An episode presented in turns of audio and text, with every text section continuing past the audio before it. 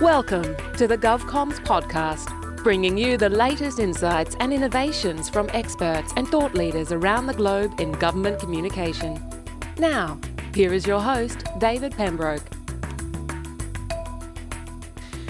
Hello, ladies and gentlemen, and welcome once again to GovComs, the podcast that examines the practice of content communication in government and the public sector. My name's David Pembroke, and thank you for joining me.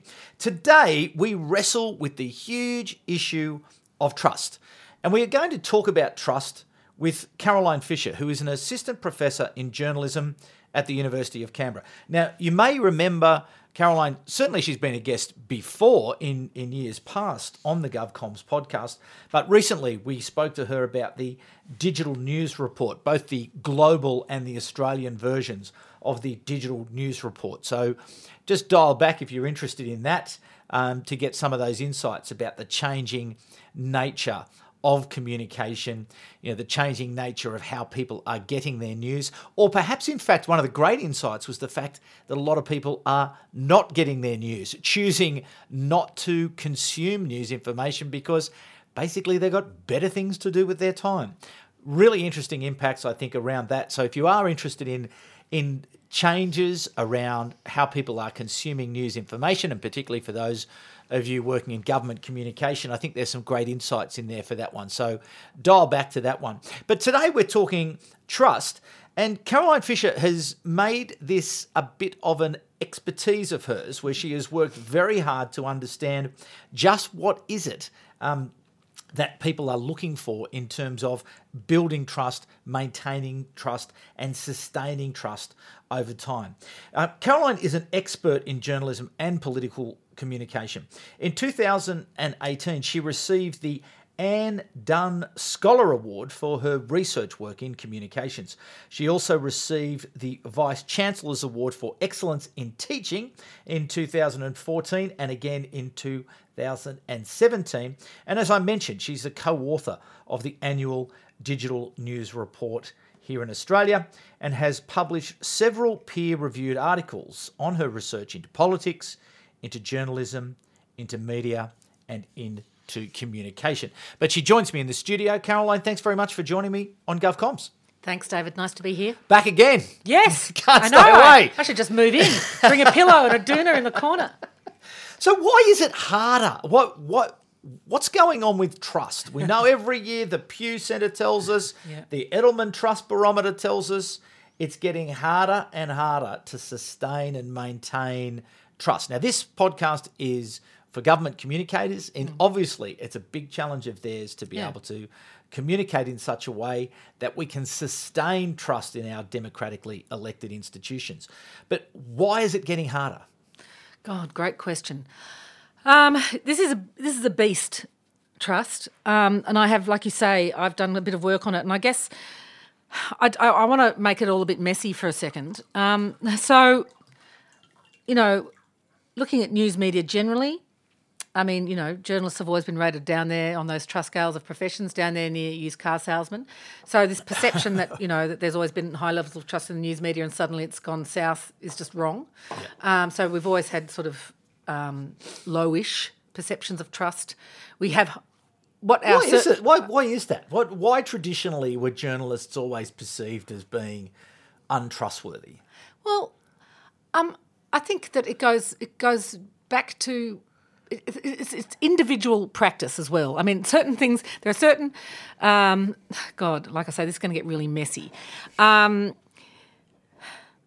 individual journalists are very trusted, and some of them are the most trusted in the world. You go back, to, you know, think of Walter Cronkite and people like that, and they were the most trusted man, man in America, etc. So there are certain people who have reputations, and people learn they have a relationship with them, and they, you know, they do trust them, and they think, well, whatever comes out of their mouth is going to be reliable. But there's a whole bunch of shysters out there, really crap reporters. Uh, and and you can just see it how it's portrayed in the in the films and you know the, the way that that story is told. I mean, tells the story of society's perception of journalists and how it's changed over time, or change you know, and ch- changes depending on the news organisation. There's a fabulous series on at the moment, a BBC series called Press. Um, if you haven't seen it, watch it. Um, uh, with uh, oh gosh, can't think of his first name, but Chaplin is his surname. I Anyway, haven't watched that. My wife's watching that at brilliant. Brilliant. And and it's it's clearly a, a- spoof on a well, it's meant to be a Murdoch paper. It's meant to be the news of the world or something. Right. Uh, versus sort of the Guardian equivalent across the road, you know, and it's the ethical versus the unethical, you know. So it's it's these these perceptions of trust. Whilst we talk about them in generalised sense, they are very they're brand specific. You know, there's they're about the user. So we can have a we can have a sense of trust about news in general. We can have a sense of trust about the brand that we use or you know that we rely on. Um, they can differ. It, we can have a trust in a particular journalist. We can have tr- trust in uh, a particular, you know, certain content. So when we talk about trust, and I guess this is the stuff that academically I've written about and written peer-reviewed articles about and book chapters about, is well, what what are we actually talking about? Which part of journalism or news are we talking about when we say, do you trust the news? Which bit? Is it the actual content of the story? You know, is it the journalist that wrote it? Is it the process of journalism and the selectivity that it went through to actually become a news story in the first place? I.e., do you trust the editor and, and every other thing, every other process that went through through it? Do you trust the masthead? do you trust uh, the owner of the news company? Do you trust the friend on Facebook who shared the story with you? I mean, what are we talking about? Do you trust? Do you like the look at the the the layout of the website on which you got it? Was it easy to interact with? You know, um, or are you just looking for cons- uh, you know confirmation bias and you actually just agreed with the content? You know, and therefore it reflected your worldview, so therefore I trust it. You know, I mean, we could keep going, as in splicing the nuances of, of how trust perceptions um, are influenced. So it is a monster, you know, of a question. And can I say, what's interesting about this? People have always consumed news that they don't trust. Okay, and there's research going right back to the 70s. It's called users and uh, gratifications, and they use a theory called users and gratifications theory, trying to understand this because, well, you know, you think to yourself logically, well, why would you consume news that you don't trust? Uh, well, it turns out for a whole range of reasons. we consume it for entertainment. We consume it so that we have information, common information to share, so we can socialise and have, have a common sphere of discussion with colleagues and friends. Uh, so we have a sense of orientation and belonging in the world, um, for fun, uh, for a whole range of things, relaxation. Uh, trust is just one of you know a range of factors. It's not the only reason, and in fact, for some people, it's not the reason uh, why they choose to access news. So I've kind of blown it all up Yeah, in the yeah. air there. But I think it's really important to do that because I think everyone bangs on about trust, trust, trust. Um, oh, if only we could trust news more. It's just like, well, yeah, okay. It's part of an answer. Hmm. It's not the silver bullet, hmm. you know? Because there are people who pay for news in our survey who do not trust news. Hmm. And maybe that's one of the reasons why they pay for the news that they do buy because they don't trust anything else. Or, you know, Yeah, I get that. There's a whole range of things going on here. Now, how much do you then so so drawing a line through that and given that people consume most of their information and acquire most of their knowledge about government and about mm. democratically elected institutions through the mm. news. Do you believe that there is a link between that? yes, yes, There is. absolutely. So we don't trust government because we don't trust where the information comes from. No, I think, I think, and having worked on both sides of the fence, and when I also look at the survey, so it's not just, um, you know, this is I can inject a little bit of personal reflection in here, but based on the evidence of the survey, uh, news is very negative on the whole. You know, negativity is the default news value. Uh, conflict is, you know, and conflict is the default news value, and politics is full of conflict. You know, when was the last time you saw a story that said government does good, government helps, you know, eight hundred people, you know, get a wheelchair.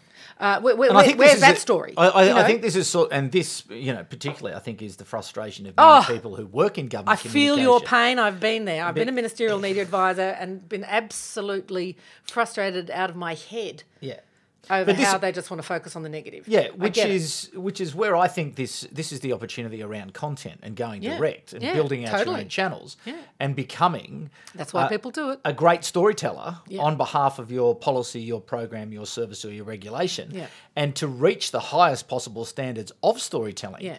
Tell it straight, Yeah. but tell it well. You know, know. make sure the video looks good. Make but- you know, so a couple of things going on at the moment. Wow. So, you know, the perennial oh, you know, travel rort's story. Yeah. Okay. Yeah. Oh, politician diddles extra amount of money out or whatever, but they've paid it back or whatever. But you know, negative story because it's easy. But you know, uh, or you know, it's also terrible about whatever. But actually, there's a whole bunch of great things going on, and uh, you know, like there are old gold mines being turned into you know thermal power stations, and there's a whole bunch of you know really innovative, great things which actually lift people's despair, you know, about the world. Um, but are we telling those stories? No. Uh, but no, we focus on this. No wonder people don't trust politicians because all we ever hear about is the fact that someone didn't pay their their airfare, or they and if they did, they paid it back too late, or you know, we bang on far too much about. But that's never going to change. Well, it should. it needs to change but- because people, for a start, our survey tells us, and we know this. We, you and I, are interested in politics.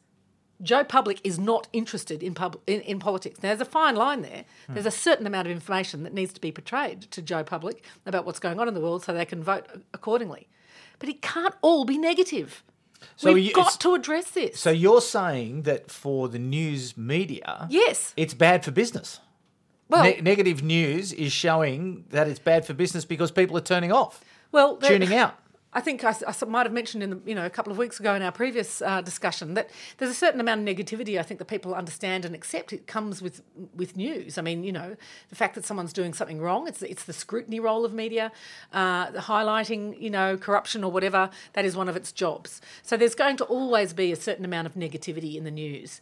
However, it's constant, and Yeah. it is it just becomes overwhelming, and people get tired of it. And they get worn out by it. But do you think that there is a responsibility then on on behalf of the media organisation and on behalf of the journalists is that they be more even-handed? Absolutely. Why is everything the government does terrible? But that's a bit Pollyanna-ish, isn't it? Like that, they're not going to do that, are they? well, maybe they're not, but maybe they need to think about uh, how they do talk about politics and, and make it less about the theatre and Hmm. the conflict and more about you know the issues that actually matter. Now I know we say that sort of ad nauseum that we should take more of a retail approach, but I really think you need to it, because somehow you've got to impart this important democratic knowledge. Yeah. But but but not turn people off by the constant griping and bickering and small time theatre because that is what erodes trust. Yeah, yeah. But the journalists, I, I don't know. I, I just think they feel that if they write something positive, that they're patsies. If they write something positive, they're being caught by the spin machine. And you, can know, still, like it's, it's you can still tell a good story and and apply scrutiny.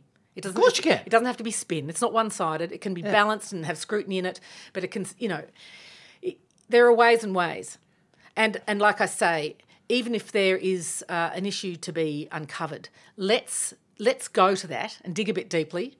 Uh, but just get away from this constant shallow griping because it turns people off.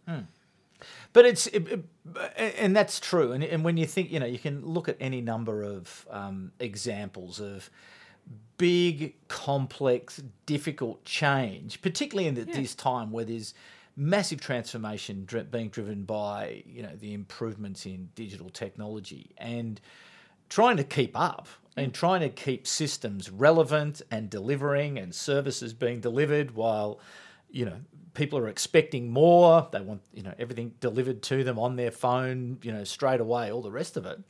These are complex difficult challenges but you always read about you know cost blowout hmm. you know overrun Yeah. you know but there's there is very rarely that sense of well what were they trying to do here and what they were probably trying to do was pretty hard and right. guess what they mightn't have got it right but there No. but that nuance is just lost is it well it's not lost because it's never even uncovered it's just No. ignored Well, you know, this is something actually when I did my PhD years ago. I think one of the problems is, is there's just a complete lack of understanding of how government works. Yeah. And, you know, and but does anyone care like do people really want to know how government works no, but what I'm saying is, what if if you're a journalist i suppose covering but yeah, you- but you- you actually one of the advantages, you know, because I was talk, you know, my research was into people who had who had been journalists who then became spin doctors and actually went back to journalism. And the perception actually was of those people, and even of their editors and their the, who employed them after they'd been spin doctors, was actually they're so valuable because they actually see that's do, a pejorative term you shouldn't use that okay. anyway. Yeah, sorry. Okay, but no, but um, i don't care people call me that all let the me time finish. no, no. What I'm trying to say, David, is that these people then actually have a deeper understanding and actually understand how government works. Yeah. They understand the grey. Yeah. They understand it's slow. Okay, they understand that black and white doesn't work. Yeah. And the black and white of the media Yeah. does not fit the grey of government hard churn. Yes. Okay, and the slowness of change. But people who have worked in the system, who understand how hard it is to get legislation through the parliament, who understand the cabinet processes, who, under, who have worked with government departments, they can bring more nuance to their reporting. And I think it's why people like Barrie Cassidy, for instance, and Kerry O'Brien, and those people who did work on the other side, why they were so respected because they actually had a broader and deeper view. They understood the cumbersome work of government. Hmm. So how do we then go about this? You know, going back to this issue of trust, this you know quite sustained trend around continuing erosion, erosion, erosion, erosion around trust in government. You know, mm-hmm. it's you know I I think. If we don't do something about it, you know, we'll turn around in a few years' time. It'll be like, hang on, we've lost. You know, we've started to lose. Well, we haven't started to. I think we're already on the path. But if we don't do something about it now, then we could find ourselves in in a in a bad place mm. if we don't mm. if we're not more mindful about that. Mm. So what what's to be done? What's to be done? You're asking for a silver bullet, Yes. David. I've Well, just no, no, told no. you there is none. no, no, no, no. I'm just no. What I'm looking for is is is maybe a inspiration or a pathway or a, like uh trying to address the cynicism of of of journalists who you know. I'm not going to be told. I'm not going to be dictated to by you. I know best. Like seriously, the arrogance I find is just breathtaking in so many journalists, where they presume to have an opinion, and the fact that you read more opinion than news is just you sort of think, really, what gave you the right to have that opinion? Where did you where did you assemble enough knowledge and enough oh, Well, wisdom right. to be able to think that the world needed to hear what you had to say? God, I, I remember. I'll tell you a quick story. When I first started my, my journalism career, I was working at the ABC. And I, there was a fearsome guy, an editor, a guy called David Ford. He was the executive producer of AM. And I was on my training, I was doing in my training. And back in those days, they would train you and they wouldn't let you on air until you reached a certain standard. And on this particular day, I did a story and I inserted a bit of commentary in the middle, like three, four minute piece in the middle. And he was listening to it as he was training me and he stopped and he glared and he looked across at me and he went, Pembroke, nobody cares what you think. Yeah. And I was like, um, okay. And from that moment on, I was like, okay, okay. Yeah. Both sides of the story, just go and get it Yeah, and yeah. put it out there. And Yeah. whereas we've moved on from that, you know. Well, not. from, I mean, some certainly some news brands have, Hmm. and it is part of their style now to actually, you know, it would be odd if you didn't insert your opinion. I mean, that's the- certainly the style on News.com and other places, you know. Um, however, you know, but you look at the ABC, for instance, and people have gotten into big trouble for doing it. Andrew Probyn nearly lost his job over his comments about, um, I think, Tony Abbott being a wrecker. Yes. You know, for instance. Yes. Which turns out to have been fact, fact, factually ac- accurate, but at the time was perceived as editorialising. Yes. Um, so I think that you know the ABC is, I think, increasingly observant, Vigilant. of the d- division between Indeed. opinion and, and news. But no, I, I hear what you're saying. I mean, so what's the question here? You asked me how do we increase trust in the news media? How do we increase trust in government? Yeah. Um, And you've got a couple of minutes to do it. God, and he didn't give me any. In, I haven't got anything to drink. Um, look, I think from a government side of things, I mean, really, you know, answer answer the answer the question. You know, I think increasingly uh, when it comes to this, you know, where where the media and politics intersect, you know, at that at that point where it, where people are asking you questions, just answer the question. Be straightforward. Be transparent, be authentic, be Yeah. timely. I mean, authentic is now a form of spin, so it's, it's got its own, you know, it's got its own artificiality about it. But within, you know, as much as possible within within a fake environment where you've got a camera trained on you, and you're trying not to, you know, blow up some relationship with a with a foreign country. Yeah, be as authentic as you can be. Yes. under those those pressures. Um, tell it as straight as you possibly can. Of course, there are constraints. It's easy in opposition. In government, of course, there's a lot more that you can't say. But within the, all of those constraints, for heaven's sakes, be as straight as possible. And remember, you're not just speaking to the reporter, you're speaking to the public. Yeah. and just do not lose sight of the public. And I think that that's the problem at the moment. I think that we're reaching this. I think one of the problems is, and I think it's been really highlighted by um, the recent raids, um, you know, on, on news organisations with these uh, social, you know, national security laws, is that all of a sudden the government's making decisions. Uh, there seems to be a bigger disconnect between what's in the public interest and and the, some of the decisions that government's making, you know, and where that representation of government of the people is at the moment. I think that that's in a bit of a strain. It's, But do, but do you think that's the, the government making the decision or the law enforcement organisation making the decision based on the legislation? yeah, no, but, I, but governments enact legislation. You know, That's right. law enforcement's only acting on the on the on the past legislation. Hmm. So I mean, there's stuff going on here. You know, where I think things are starting to unravel a little bit, and I think it is having a, a negative impact. Certainly on on the um, the government's relationship with the news media. Yeah. and that can only play out badly Yeah.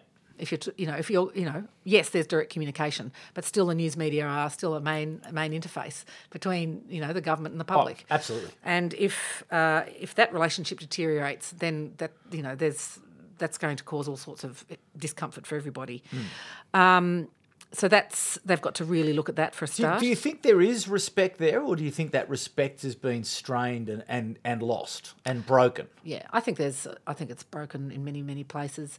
I think partly, you know, over time because of the, you know, the um, the erosion of of resources within the news media industry. So the closure of newsrooms, you know, the loss of staff and loss of staff with corporate memory, the loss of staff who actually have a history, uh, the replacement of skilled reporters with young pups with no corporate memory, uh, who are on the on the hamster wheel of you know twenty four hour. You know, churn to, to fill yeah, the bottomless yeah, yeah. news File, hole. shoot Yeah, video, yeah, tweet. record audio, tweet, take photos, Yeah, upload when's the time all. to do research and actually Yeah. dig and all the rest of it. So, I think that there, I think the relationship has been da- badly damaged. I think there's less respect. There's very few old timers in the press gallery. You know, and um, yeah, I think that that has an impact. So what do we do about that?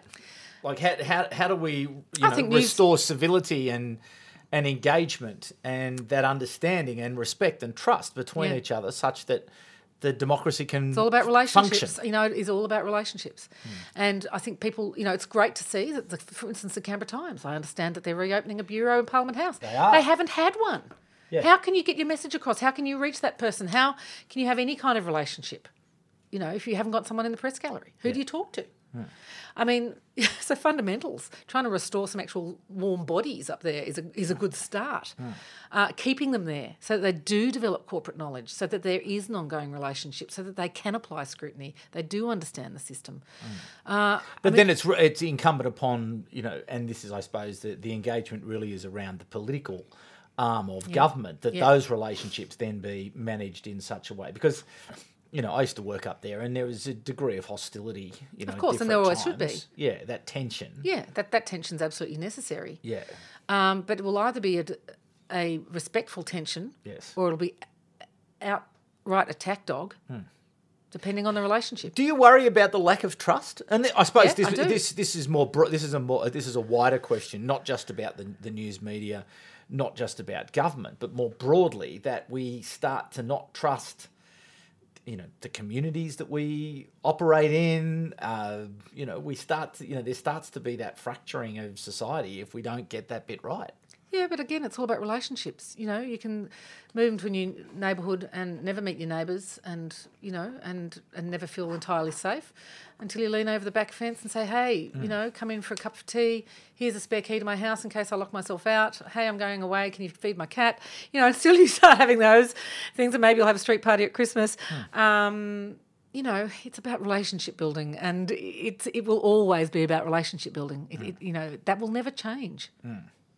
Trust is based on it. Absolutely. You Hmm. cannot have trust without solid relationships. Well, there we go. The monster has been tamed. we have all the answers to trust. Quite simple, really. Might take a few years, but uh, but I think it's that's good advice for. I um, and and this is a, probably a more broader question, not directly related to trust, but um, it's something that I'm talking about quite find find myself talking about this quite regularly on the podcast is about the role of the government communicator to get out from behind Mm. Oh, the yeah, desk and go and talk to people. Absolutely. Not just in their branch, but outside of their branch, into their policy areas, into their program areas, into other agencies, other departments, get into the media and really get out and get in front of people. But also just get get out into the community. Yeah. I that's mean- right. And yeah, beyond that into the actual community. I mean, for instance, you know, I'm going to talk to the University of the Third Age next week. They get together every week at the Austrian Club in Mawson and they get people to come and talk to them. Well, why don't get a government communicator to go out and talk to the U3A? Hmm. They're very engaged older people who want to know what's going on. I mean, there's so many public forums actually, and people do want to know what's going on in their own community. Hmm. Um, so, yeah, I'd say get out there and just talk to people. No, it's interesting. We, we we did a podcast a few weeks ago with a um, a fantastic guy by the name of Conrad Bird from the the government, uh, the UK government, and he made he, he made this point of he was always quite happy in his teams to see that nobody was there. He always wanted his people to be out and in front of people because he felt that that's where the value can be created. It's where the insights are. Yeah, it's where that understanding is, is where you're going to be able to then bring something back and to be able to create a great piece, a great story, a great video, a great blog, a great podcast, whatever it might be. So um, yeah, that's interesting. Anyway, Caroline, thank you so much for coming in once again. Thanks for doing the uh, the podcast a couple of weeks ago around the digital news report, and thanks for this discussion around trust. No, because I think it well breaking it all down. I think that that's that's probably, as I say, where's the the silver bullet is relationships. The silver bullets is in people, and I think that is probably it. So um, we've solved it. Solved the problem. Fantastic. Again on GovComs. See, doing it for you again, audience. Um, thanks again for coming back, and thanks to Assistant Professor Caroline Fisher, and thanks to you, the audience, for coming back once again. Delighted. I'll be back in a couple of weeks' time with the next episode of GovComs, but for the moment, it's bye for now. You've been listening to the GovComs podcast. If you enjoyed this episode, be sure to rate and subscribe to stay up to date with our latest episodes.